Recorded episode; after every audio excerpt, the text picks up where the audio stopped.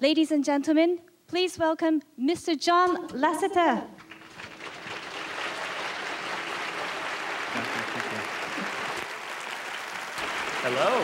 皆さんこんにちは。こんにちは。今日は本当にドキドキしてます。 This is um, a very special talk. 僕にとってはとても特別な講演になりました。私は今回大変あの親しい友人のえースタジオジブリのえー鈴木敏夫さんから招かれましてそしてクールジャパンについて話してくれないかとお誘いを受けたわけです。そしてもちろんですというふうにお答えいたしましたなたらば私は日本を愛しているからです。なぜならばこの講演の準備をしているうちに改めて日本がいかに私に大きな影響を与えてくれたのかということを実感したからです。そしていかに早尾宮崎駿さんに影響を受けたかということをさらにまた実感してしまいま My した。Earliest 鈴木敏夫のジブリ汗まみれ。今週は10月24日に行われた第27回東京国際映画祭スペシャルイベントジョン・ラセターが語るクールジャパンの模様をお送りします。鈴木さんの呼びかけによって実現した東京国際映画祭での単独講演会。日本を愛しジブリを愛するジョン・ラセターの講演を2週にわたってお送りします。なお日本語訳音声は講演時の同時通訳です。まずは日本文化との出会いのお話から。私の初めて日本との文化日本の文化との、えー、出会いというのは漫画でした。私はとにかく漫画が好きでした。そして今でも大好きなわけなんですけども、えー、やっぱりティーンエイジャーではもう女の子に興味を持ったりまた車に持つべき年になってもまだ私は漫画が大好きでした。そして数年後になって気が付いたんですけれども私の大好きな漫画っていうのはほとんどが日本で制作されたもの「マッハ555」や「アタモ」でした。そして当時はやはりあの英語の吹き替えでしたからにあの日本のものだということは知らなかったんですね。とにかくクールだと思っておりましたそして私の漫画への愛っていうのはずっと続きまして、えー10 My えー高校時代.の時に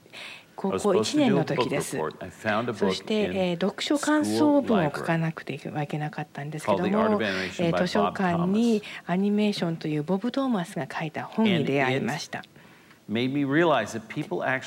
でその時初めてああカートゥーン漫画を作る人たちも実際にいるんだなアニメを作ってお金をもらえるんだっていうことに気がついたわけなんです。そしてその時初めて僕はこれを僕の職業にするぞというふうに思いました。そしてお母さんに母に母は私は38年間、公立の美術の先生だったんですけどカリフォルニアの僕の,生まれ育ったカリフォルニアの先生でした。そして、幸いなことに私の両親は私の夢つまりアニメを一生の仕事にしたいという私の夢をサポートしてくれました。そして何といってもディズニーで働きたいと思ったわけです。で幸いなことに私が高校を卒業した時にディズニーのキャラクターアニメーションプログラムというのがこのカリフラインスティテュート・オフ・アーツで教えられていました。そしてこの先生がディズニーの素晴らしいベテランのアニメーターたちが、引退も大学で教えてくださってたわけなんですね。それで実際に彼らから学ぶことができました。しかし私はこ,のこれらの先生のほかにどうあの生徒、私の生徒たちにブラッド・バードも今、ジョン・ラスカーもこの写真の中には入っています。同級生たちからいろいろなことを学びました。ティム・バートンもそうで、クリス・バックもそうです。もう素晴らしいアニメーションのフィルムメーカーたちが全全員同級生だったんです。私たちは同じものにインスパイアされた。それは何かというと、ウォルト・ディズニーとチャック・ジョーンズの作品です。そしてカルアーツで我々が学んでいる頃に新しい、え、改革がアメリカのアニメーションでありました。それが「スター・ウォーズ」でした。公開初日に見に行ったわけなんですけど大変大きな影響を受けました。そしてよく覚えております。6時間待ってやっと席に座れて見たときにもう場内満員でした。そしてあの映画が僕を楽しませてくれたその楽しみ楽しませ方。それがこれまでこの映画というものがこれほど観客を楽しませたことがあるだろうかなかったわけですね僕も同じように観客をこの映画と同じように楽しませたいとその時思ったわけです。でその時に感じたことはアニメーションはもう子供だけではなくて全員大人のものを楽しむものでこれはウォルト・ディズニーもそうです。チャック・ジョンズもそうです。彼らは全ての観客に映画を作っていました。そしてカルアーツを卒業してディズニーに就職したわけなんですけれどもとても当時の業界というハリウッドの業界というのは特にアニメの業界は thought that animation was just for kids. 子供向けのものとしかアニメを考えていなかったんですね。でもかつて映画アニメを作られてたかつて作られた映画っていうのは決してそうではなかったただあのテレビで放映されるようになるとえー、子供向けそして、えー、午前中の子供向けの時間帯にしか、えー、放映されていませんでしたでそこからイメージがこうやって効率あのついてしまったわけです子供向けのものだというとても残念なことでした。ですがディズニーで私が発見したことはなんと日本のアニメです。In 1981, 1981年、a producer, Japanese animation producer, え、日本のアニメのプロデューサー、藤岡豊さんという方、えー、彼のスタジオの名前は TMS、東京ムービー新社で。彼が、えー、アニメを勉強しにアメリカのスタジオに来てくださったそして何度かいらっしゃったんだけど、そのうちそのうちのあの、えー、一人が、なんと、若き日の宮崎駿さんも連れていらっしゃいました。そして藤 a, a さんとお話をしまして、私が何をやっているかとても興味を持ってくださいました。で、その時になんと初めて最新作、えー、宮崎駿さんのインタビュー作ですね、ルパン三世、カリオストロの城。のクリップを見せてくださったんです。それを見た時に私はもうびっくりしました。でいろんなあのシーンを見せてくれたんですけども実あの前編見せてくれたわけではないんですけれどもその時初めて「ルパン三世」を見まして大変大きな影響を受けました。あらゆる年代層を楽しませたいという気持ちから作られた初めての映画だと初めてのアニメだと感じたわけです。これは決して子ども向けの映画ではない。そのそれをですから私が感じていたことを証明してくれた僕だけではなかったんだと感じたわけです。でそのフィルムフィルムを全員に見せたいという気持ちでフィルムを取り寄せてフィルム X で見せました。これこそが私たちがやりたいことだというふうに思いました。もうこのクリップを見てこれは子供向けじゃない。子供だけじゃない。もちろん子供が見ても楽しいですけどティーネイジャー大人誰が見ても楽しむすごく頭がいい賢い。そしてアニメーションを知っている方なら。この本当に制作の仕方非常にこの素晴らしいアクションシークエンスなんですけど節約してやっているんです。本当にこのアニメの、えー、バックグラウンド背景というものはパンをしてるだけだったりとかでもすごく興奮する。ものすごくうまくできてるんです。非常に賢い作り方です。もうとにかく興奮してこれ何何回見たか本当に思い出せません。filled my soul もう私の魂は本当にこれをやりたいんだこういうことがやりたいんだっていう思いでいっぱいになりました。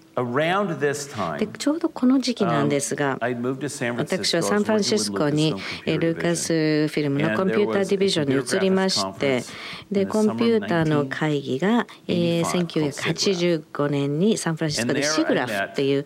会議がありましてそこで。出会ったのが素晴らしい女性です。ええ、もう本当に一目惚れでした、ナンシー・テイトさん。そして私は食事に。夕食に誘いました。で彼女は「イエス」と答えてくれて。で大勢のと一緒にあの夕食に行ったんですが我々の共通の仲間と一緒に。そしてみんなで私のかっこいいヴィクトリア町のアパートに行きまして。そして私はおもちゃのコレクションをまず見せて。本当にこれ冗談じゃないんですけどこの VHS のカセット今ご覧になったこのカリオストロの城ルパン三世を見せて彼女がどう反応するかを見たんです。で私にとっては幸いに彼女はその映画が大好きでした。ですから私の、本当にふさわしい女性だっていうことが分かりました。宮崎駿さんのアニメーションのおかげです。To say Japan had a え profound ー日本が私に非常に宮崎さんが非常に大きな影響を与えたっていうのはこれがまさに証明です。もう本当に語り尽くせないぐらいですね。この映画そしてこのシーンこの私のもう人生においてまた仕事そしてまた妻家庭もすべて影響を与えてくれたんです。日本に来た初めての初来日ということは1987年です。11月。ピクサーができてちょうど1年半前にもうピクサーは立ち上げていて2本目のピ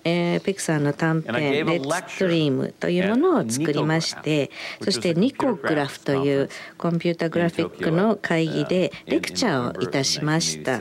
えーこれが87年11月です。アンドレ・エンド・ウォリー・ビーという作品についてとルクソ・ジュニアについて3つのプロジェクトですね、レッズ・ドリームと一緒に。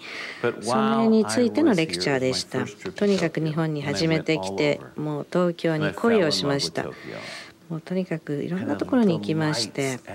もう夜のこのネオン、もうこのネオンライト、そしてそのスケール感、で妻のナンシーがこういう写真を整理するのを手伝ってえーくれたんですけど、このレクチャーのために。で彼女はこういう写真を全部ですね、えー、ひとまとめにしてジョンの、えー、日本の絵の旅は写真を撮りすぎって書いてきました。でも本当に何を何もかも見るものすべてに恋をしました。信じられないのはこの販売機です。何でも買えるんです。ウイスキーも買えます。こんな自動自動販売機で売ってるなんて信じられません。それから食品サンプルです。もうとにかく東京のこの食用サンプルを売ってると皆さん行ったことありますか？私は初来日の時に行ってます。そしていっぱい食品サンプル買いました。もうこれ信じられないものでした。それからものすごく好きもちろんランシー以外で新幹線です。大好きです。もうとにかく乗ってみたくて乗りました。もうとにかく素晴らしいことでした So I had, as I said, I had just finished, um, えーですから私は先ほど申しましたように、えー、ルクソ・ジュニアとレッツ・ドリームというのをピクサーで取り終えて、で次の作品としては、できればブリキのおもちゃが生きているというそういうあのものが作りたかったんですね。えー、トミーのおもちゃいっぱい持ってました。これネジでこう巻くやつですね。私はこの機械そしてこの個性素晴らしかった。このちっちゃいものの中にものすごい個性があまりあの私お金を稼いでいませんでしたからヴィンテージトイは買えなかったんですけどこういうものは1ドルとから5ドルぐらいまでの料金だったんでもうとにかくいっぱい買い集めました。もう大好きなこれはおもちゃだったんですね。でこのおもちゃが生きたらどうする？命が吹き込まれたらどうだと思ったんですそしてリサーチを始めまして、えー、素晴らしい書籍に巡り合いました。北原さんと北原さんという方が書いた日本の、えー、ブリキのおもちゃについていろいろと、えー、文献を出していました。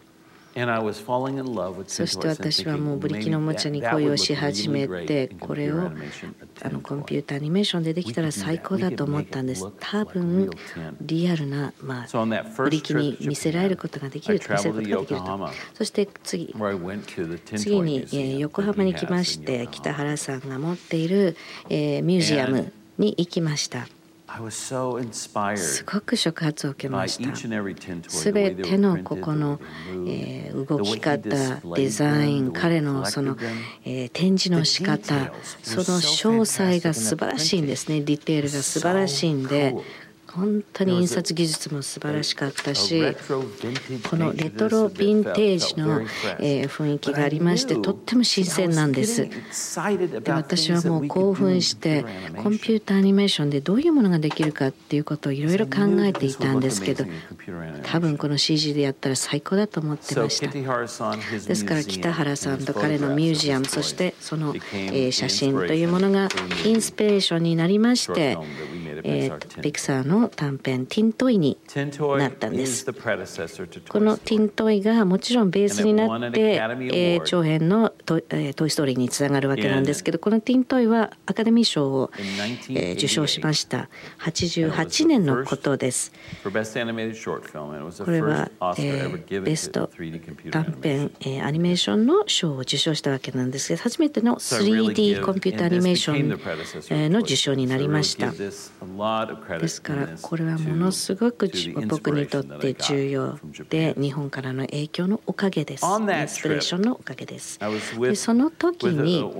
私は素晴らしいグループと出会いました。私の主催者の一人、ニコグラフでの主催者の一人、私はあの日本のアニメーションが大好きだっていう話がして、一番好きなのは何かって聞かれたんで、ルパンだ、ルパン三世。えー、カリオストの城だと答えました。もうこの 奥さん、奥さんを得たのもこのおかげだっていうことも言わそしたら宮崎さん好きなんだねって言われました。もちろんだ。すると、今、スタジオジブリにいると。えー、スタジオジブリに行ってみないかと誘われました。もうとにかく私は即答してぜひとも行きたいと。で電車に乗って、えー、ジブリがある郊外まで行きました。87年11月11です、えー、この時宮崎さんは「隣のトトロ」をやっていました。制作中でした。もうどれだけ若いことか私たち30年前のことです。でもこの写真というのは私たち2人の友情の始まりでした。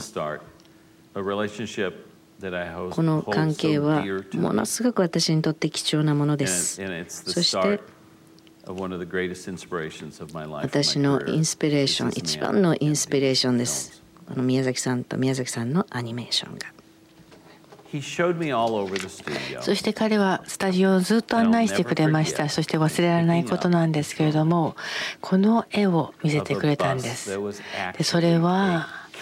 猫バスです。なんとバスが猫なんです。バスが猫。猫がバス？そして、えー、宮駿さんを知ってらっしゃる宮崎さんを知ってらっしゃる。あの独特の笑みがありますよスマイル。あのいたずらっぽそうなスマイル。そしてあの笑みを浮かべて「キャットバスですか?」って聞いたらニコって笑われたんですね。そしてこの猫バスを見まして全く同じ笑みだなスマイルだなと思いました。早尾さんとこの猫バスは。そして数年後、えー、ピクスターとディズニーで本当に監督っていうのはその作品そのものだと。もう本当に心血を注いで映画を作っていますから作品そのものだと言われますけどもまさに、えー、宮崎駿さんはもう自分の心血を注いで作品を作ってるなと思いました。そしてもう彼の作品イコール彼自心なんです。でそれはその触発されました。やっぱりこういうふうに映画を作らなければいけないというふうに感じたわけです。その日僕にポスターをサインしてくれました。でこれは、えー、複製画なんですけども彼が描いた絵です。そしてこれは僕の宝まで宝物で実はまだ私のオフィスに飾っております、えー、日にちがちゃんと書いてありますね。11月11日1987年。で僕はこのあの初めて早尾さんに会った日がここに書かれていることをとても嬉しく思っています。そしてその日にあのその日本への旅の時に僕はレーザーディスクを買いました、えー、この2作です。ナウシカと天空のラピュタですで家にあのアメリカに持って帰りましてナンシーと私は5人のあの息子がおります。そして私の5人の息子というのは、えー、宮崎駿さんの作品をずっと見て育ちました。そして彼らはあの私と同じぐらいこの作品をあの愛してくれています。そしてもう何度も何度も見返しましたルパンが私の一番好きな作品になるわけなんですけれども「天空のラプタ」は私のそれと劣るともあの勝るとも劣らないぐらい好きな作品です。そしてこの時期ちょうど私の一番最初の長編アニメを制作に入ったわけです。それがなんと「トイ・ストーリー」です。そして私が作りたい映画は本当に観客に感動を与える映画。新しいテクノロジーを作りながらでもすごい強い素晴らしい物語のある映画を作りたいと思いましたそして自分自身にえー、私の例えばおもちゃに対する愛情映画に対する愛情アニメに対する愛情を投影させたいと思いましたさて私のアメ日本へのアメリカ日本への、えー、2度目の旅が「トイ・ストーリー」のプロモーションでした。そしてジブリにももちろん行きました。そして私の親しい友人である、えー、宮崎さんにまた対面したわけなんですけども彼はあの決してあのコンピューターよりも好きじゃないよって繰り返しえー、聞かされてたんですけども私の映画をとても愛してくれましたそれはなぜかというと使われているテクノロジーではなくて彼はそれは無視して本当にその作品のハートそしてどういった物語であるかとことを見てくれて私の「トイ・ストーリー」という作品を愛してくれました「トイ・ストーリー」は4年かけて作りましたで何人ものあのスタッフを抱えて作ったわけなんですけれどもで何度も何度も繰り返し作り直して物語も書き直して作りました。You know, and then when I started talking to Miyazaki さんにこの映画作りについて話をしたら彼は自分がストーリーボードを書くんだよっていうふうにおっしゃいました。で最初から終わりまでずっとストーリーボードを書いていると話してくださったんですね。そして自分でストーリーを書くのかと。全てですよ。僕もそれに対して大変驚きました。But I, I just ですがもうとにかく驚かされることばかりなんですね宮崎さんに関しては。で毎回その後も何度も何度も日本に来てますけども来るたびに必ずスタジオジブリが1日かけていくようにしております。それでカーズ、カーズ2どんなチャンあのあの機会があれば必ず行くようにしています。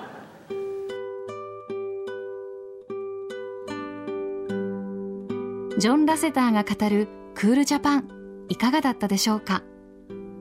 アニメーションにかける情熱。ジブリへの思いを熱く楽しそうに語るジョン・ラセターが手掛けたディズニーアニメーションの最新作ベイマックスは12月20日全国ロードショーです。来週はこの講演会の後半をお送りします。お楽しみに。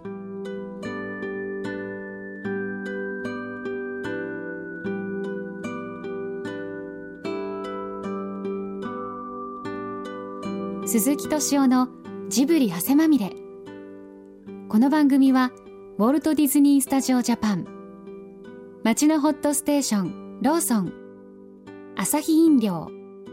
日清製粉グループ。立ち止まらない保険 MS&AD 三井住友海上。au の提供でお送りしました。